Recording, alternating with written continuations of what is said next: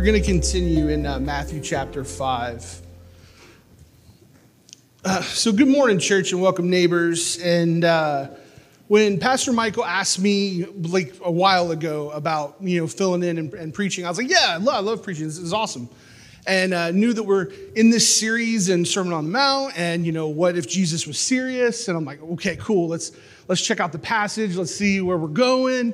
And Jesus is covering some hard hitting stuff in uh, Matthew chapter 5, right? We've, we've been talking the last couple weeks about, about lust, about divorce. Next week, we're going to be talking about retaliation. Loving your enemies is coming up, and all this stuff. And I'm like, okay, cool. What, what am I preaching on? And it was oaths. And I was like, okay, um, awesome, oaths. Uh, and I don't, I don't know about you guys, but when I think of oaths, I think of like this. I think of like some kind of like bad medieval melodrama where like the king has been slain and the knight is making a, an oath to avenge him and he's going to go off on a quest, right? Like that's what happens when I hear the word oath in my head, but that's not what we're going to be talking about this morning. When I really started unpacking the passage and I had to deal with a lot of my own immaturity of thinking about oaths, and uh, God did some work. And there's some stuff in here that's really impactful. So we're going to spend the next 20 minutes or so covering verses 33 through 37, where Jesus explains the idea of trust and the idea of honesty and why that's so important. So before we get started, uh, we're going to begin as we do each week by uh, going through the disciples' prayer together.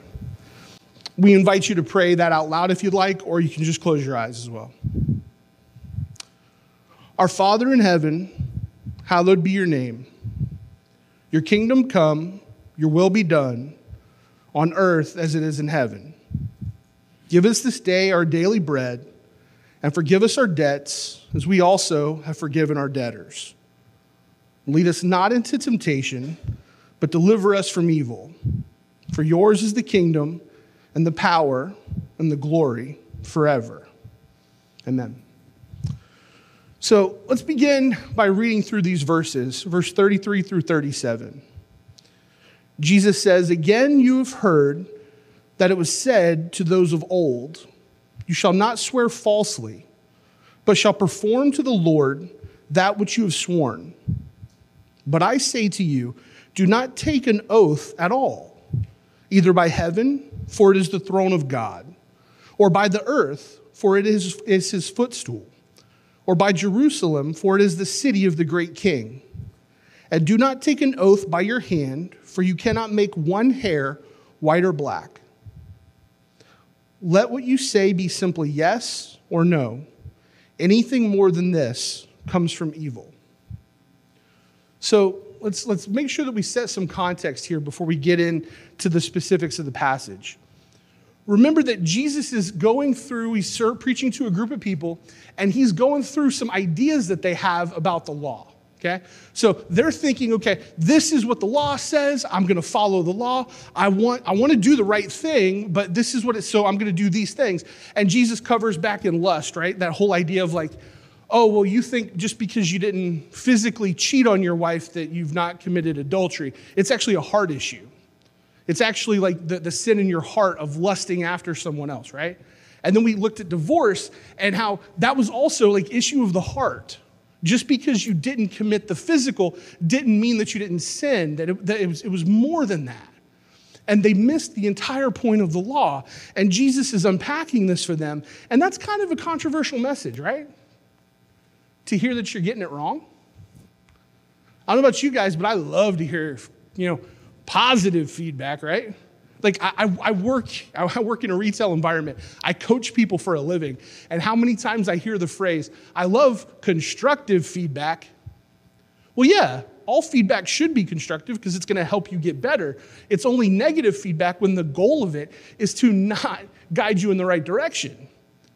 But Jesus is pointing them back to the point of the matter, their heart and how without him and without that sacrifice that he's about to offer, they can't have a right relationship with God. And he's trying to get them to the place where they see that that's the issue. It's a course correction. So let's unpack some terms here, right? So we talked a little bit about the idea of an oath, When you hear the word oath, just think of promise. Okay? For me, the language of that gets really kind of murky, but just think promise.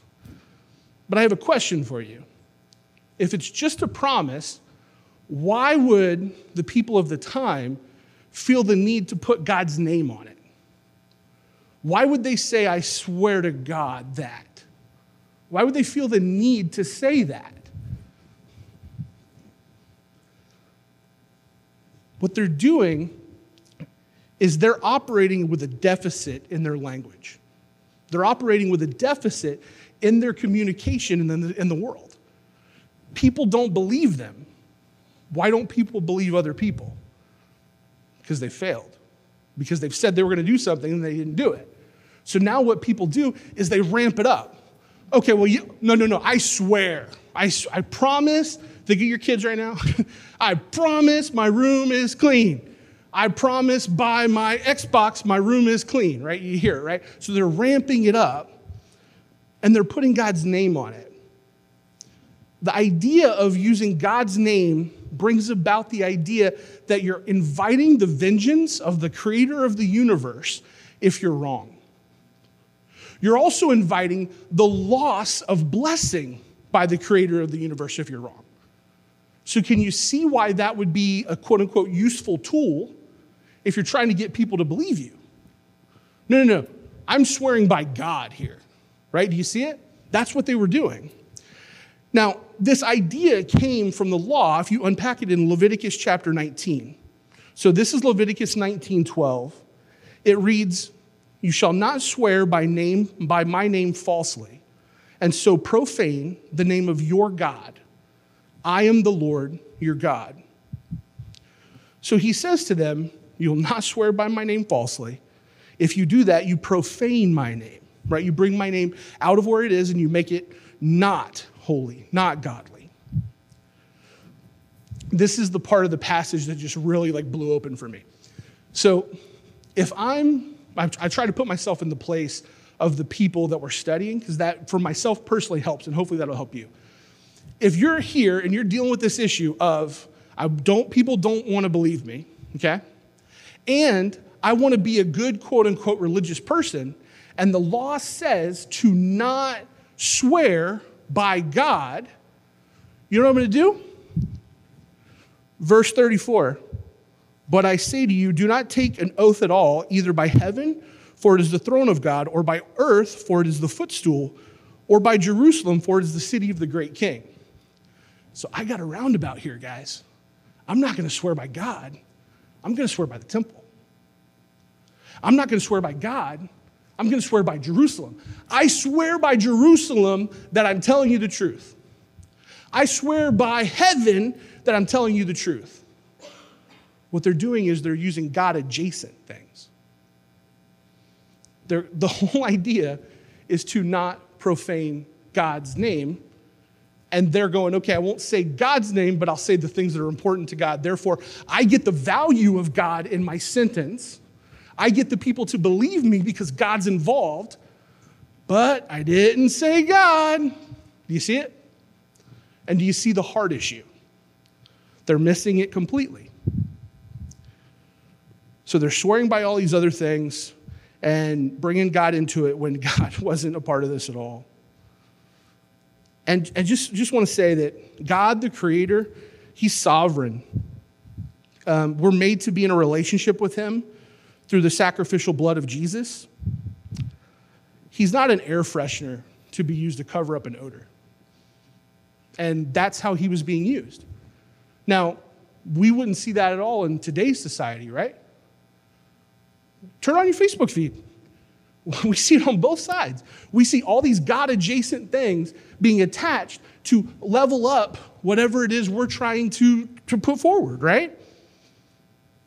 God actually throws out the trash. He gets rid of the odor. He doesn't cover it up. So, just want to. There we go. We're a little off on that. That's what he is. He's not some air freshener. So now Jesus continues because he knows how people work. And this isn't just them, like we do the same things.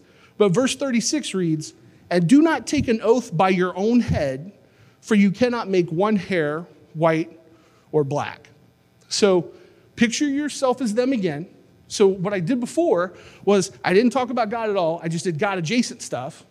Okay, so I'm wrong about that, Jesus. Got it. I won't swear by the temple.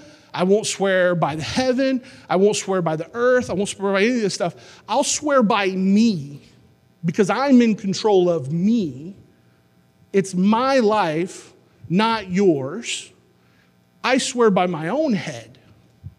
And how does Jesus respond? You can't even make one of your hairs black or gray. Now, I know where everybody's head went. My head went there too. Y'all thought about the Just for Men box or whatever it is. I get it, right? But the point of it, it actually, the way our brains work, is the same problem they had. The problem that they were doing is they were saying that they were the author of life. You can't offer something that isn't yours. Your life is not your own. You didn't create it. He did. So if you if he created it, how could you pledge it? You can't. You can't do that. But they were, and they tried to. They're missing the entire point. And then remember how he started in verse 35. Don't make an oath at all. Right? He said in the beginning. He didn't Jesus he didn't hide the words. He said don't make an oath. But all the, all the while knowing that I'm telling you not to make an oath, here are all the things that you're going to want to do. All of these are wrong too. Just don't make an oath. Now, when I hear this, I teach kids, this is where my head goes, okay? Um, for those of you that have been around people for any amount of time, you've seen this. It's the don't hit your sister and I'm not touching you, I'm not touching you, I'm not touching you. You see it, right? Like that's what the, that's what they're doing. It's like, okay, cool. Didn't say God's name, didn't do that, didn't do God adjacent stuff. Now making it about me not God related at all. But you know what? Didn't, didn't say God, didn't say God, didn't say God. Walking right up to the line, guys. Walking right up to the line. You know what happens when you're like riding on the line? You're not standing straight. you're wobbly as all get out. And that's where they were living. That's how we live a lot of times. Think about the lines that God has placed in our lives where He said, Hey, Here's how you are to use your body. Here's how you are to interact with your neighbor. And we go, Well, I know what the word says. I'm not stepping over it, but I'm right there. I'm kind of living here, but all the while I'm living here, I look like a buffoon because I'm wobbly as all get out. It doesn't make sense. And that's what was happening. That's how our heart works. We can rationalize anything. We can take anything that looks like we didn't have exactly the right language in that contract and make it work for ourselves and miss the whole point of the law. And that's what was happening. We white knuckle life thinking that the sanctification process, thinking that that's the sanctification process from Scripture, but really that's just another form of our own immaturity. So, how often throughout this past week did your walk with Jesus look like this?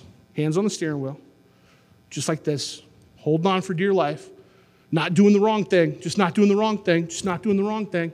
Hey, uh, hey, uh, I, I, didn't, I, didn't look porn. I didn't look porn. I didn't look porn. Or, or, or, hey, I didn't gossip about that person. I didn't talk about that person behind their back. Meanwhile, like in your heart, full of anger, full of hatred. Meanwhile, in your heart, full of lust, full of desire, and you're white knuckling it.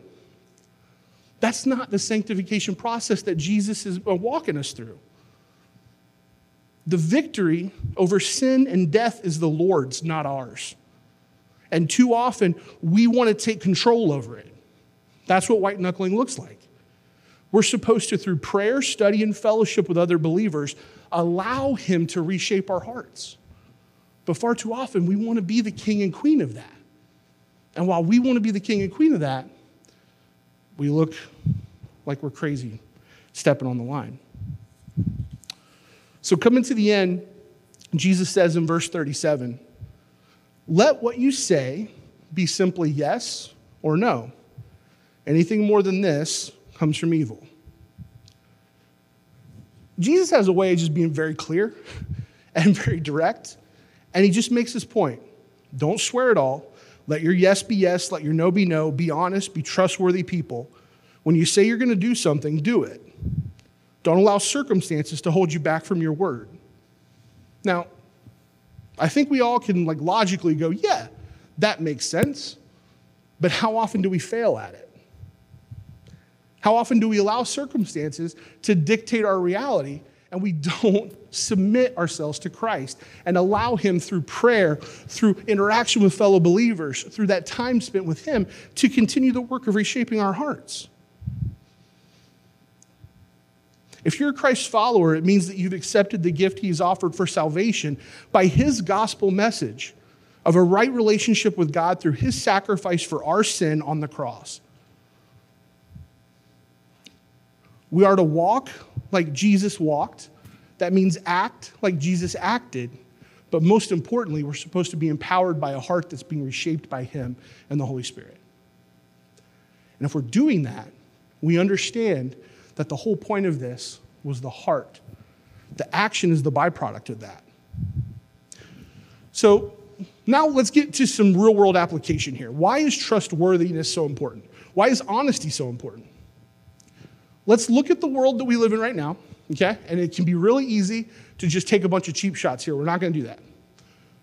But if we look at the world that we live in, it's a fallen world that's busted, and there's a lot of bad stuff that's happening.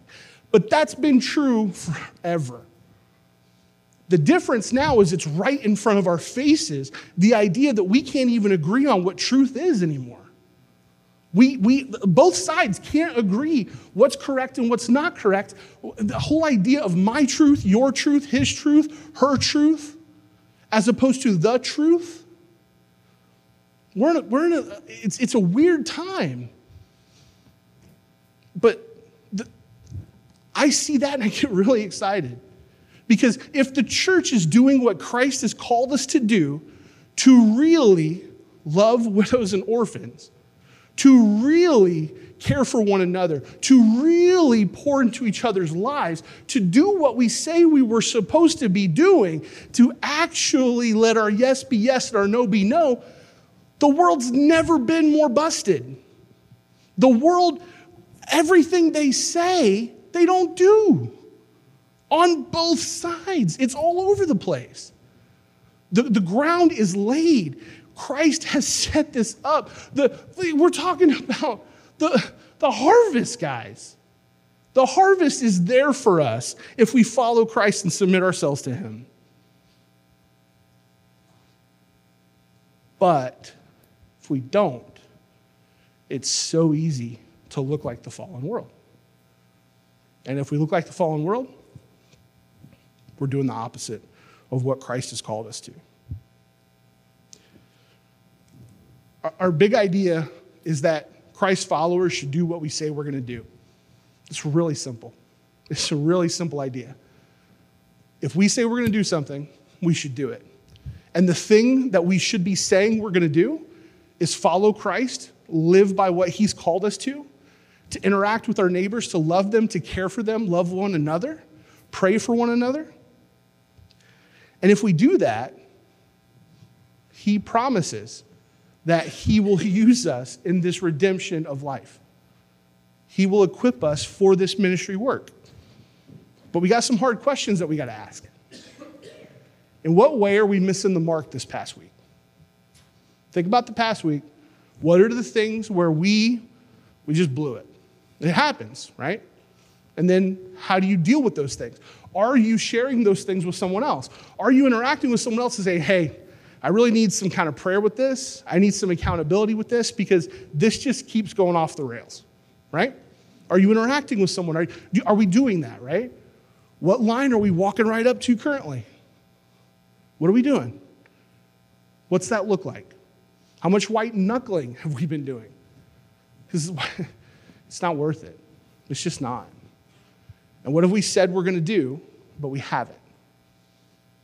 Are we following Christ's direction? Is our word trustworthy and honest? Are we emulating Jesus in this sanctification process, this process of being reshaped by the God of the universe, are we being changed to be more like Him and submitting ourselves before that? Or are we sitting there with our hands on the wheel, up on the line, eyes farther from Him than we could ever imagine? It's time we submit ourselves to Him and to interact with one another about it. Let our yes be yes and our no be no. And thank God that Jesus' yes was a yes because he promised not only to bring about salvation, but he promised another thing he's gonna return. And if we can trust his yes is yes, that's happening. Are we going to be ready? Father, thank you so much for your word. Lord, thank you for the way that your son Jesus came down and walked with us and interacted with us and showed us the purpose of the law. Lord, do the heart work. Draw us close. Thank you that your yes is yes and your no is no. Help us to follow that. It's in Jesus' name we pray. Amen.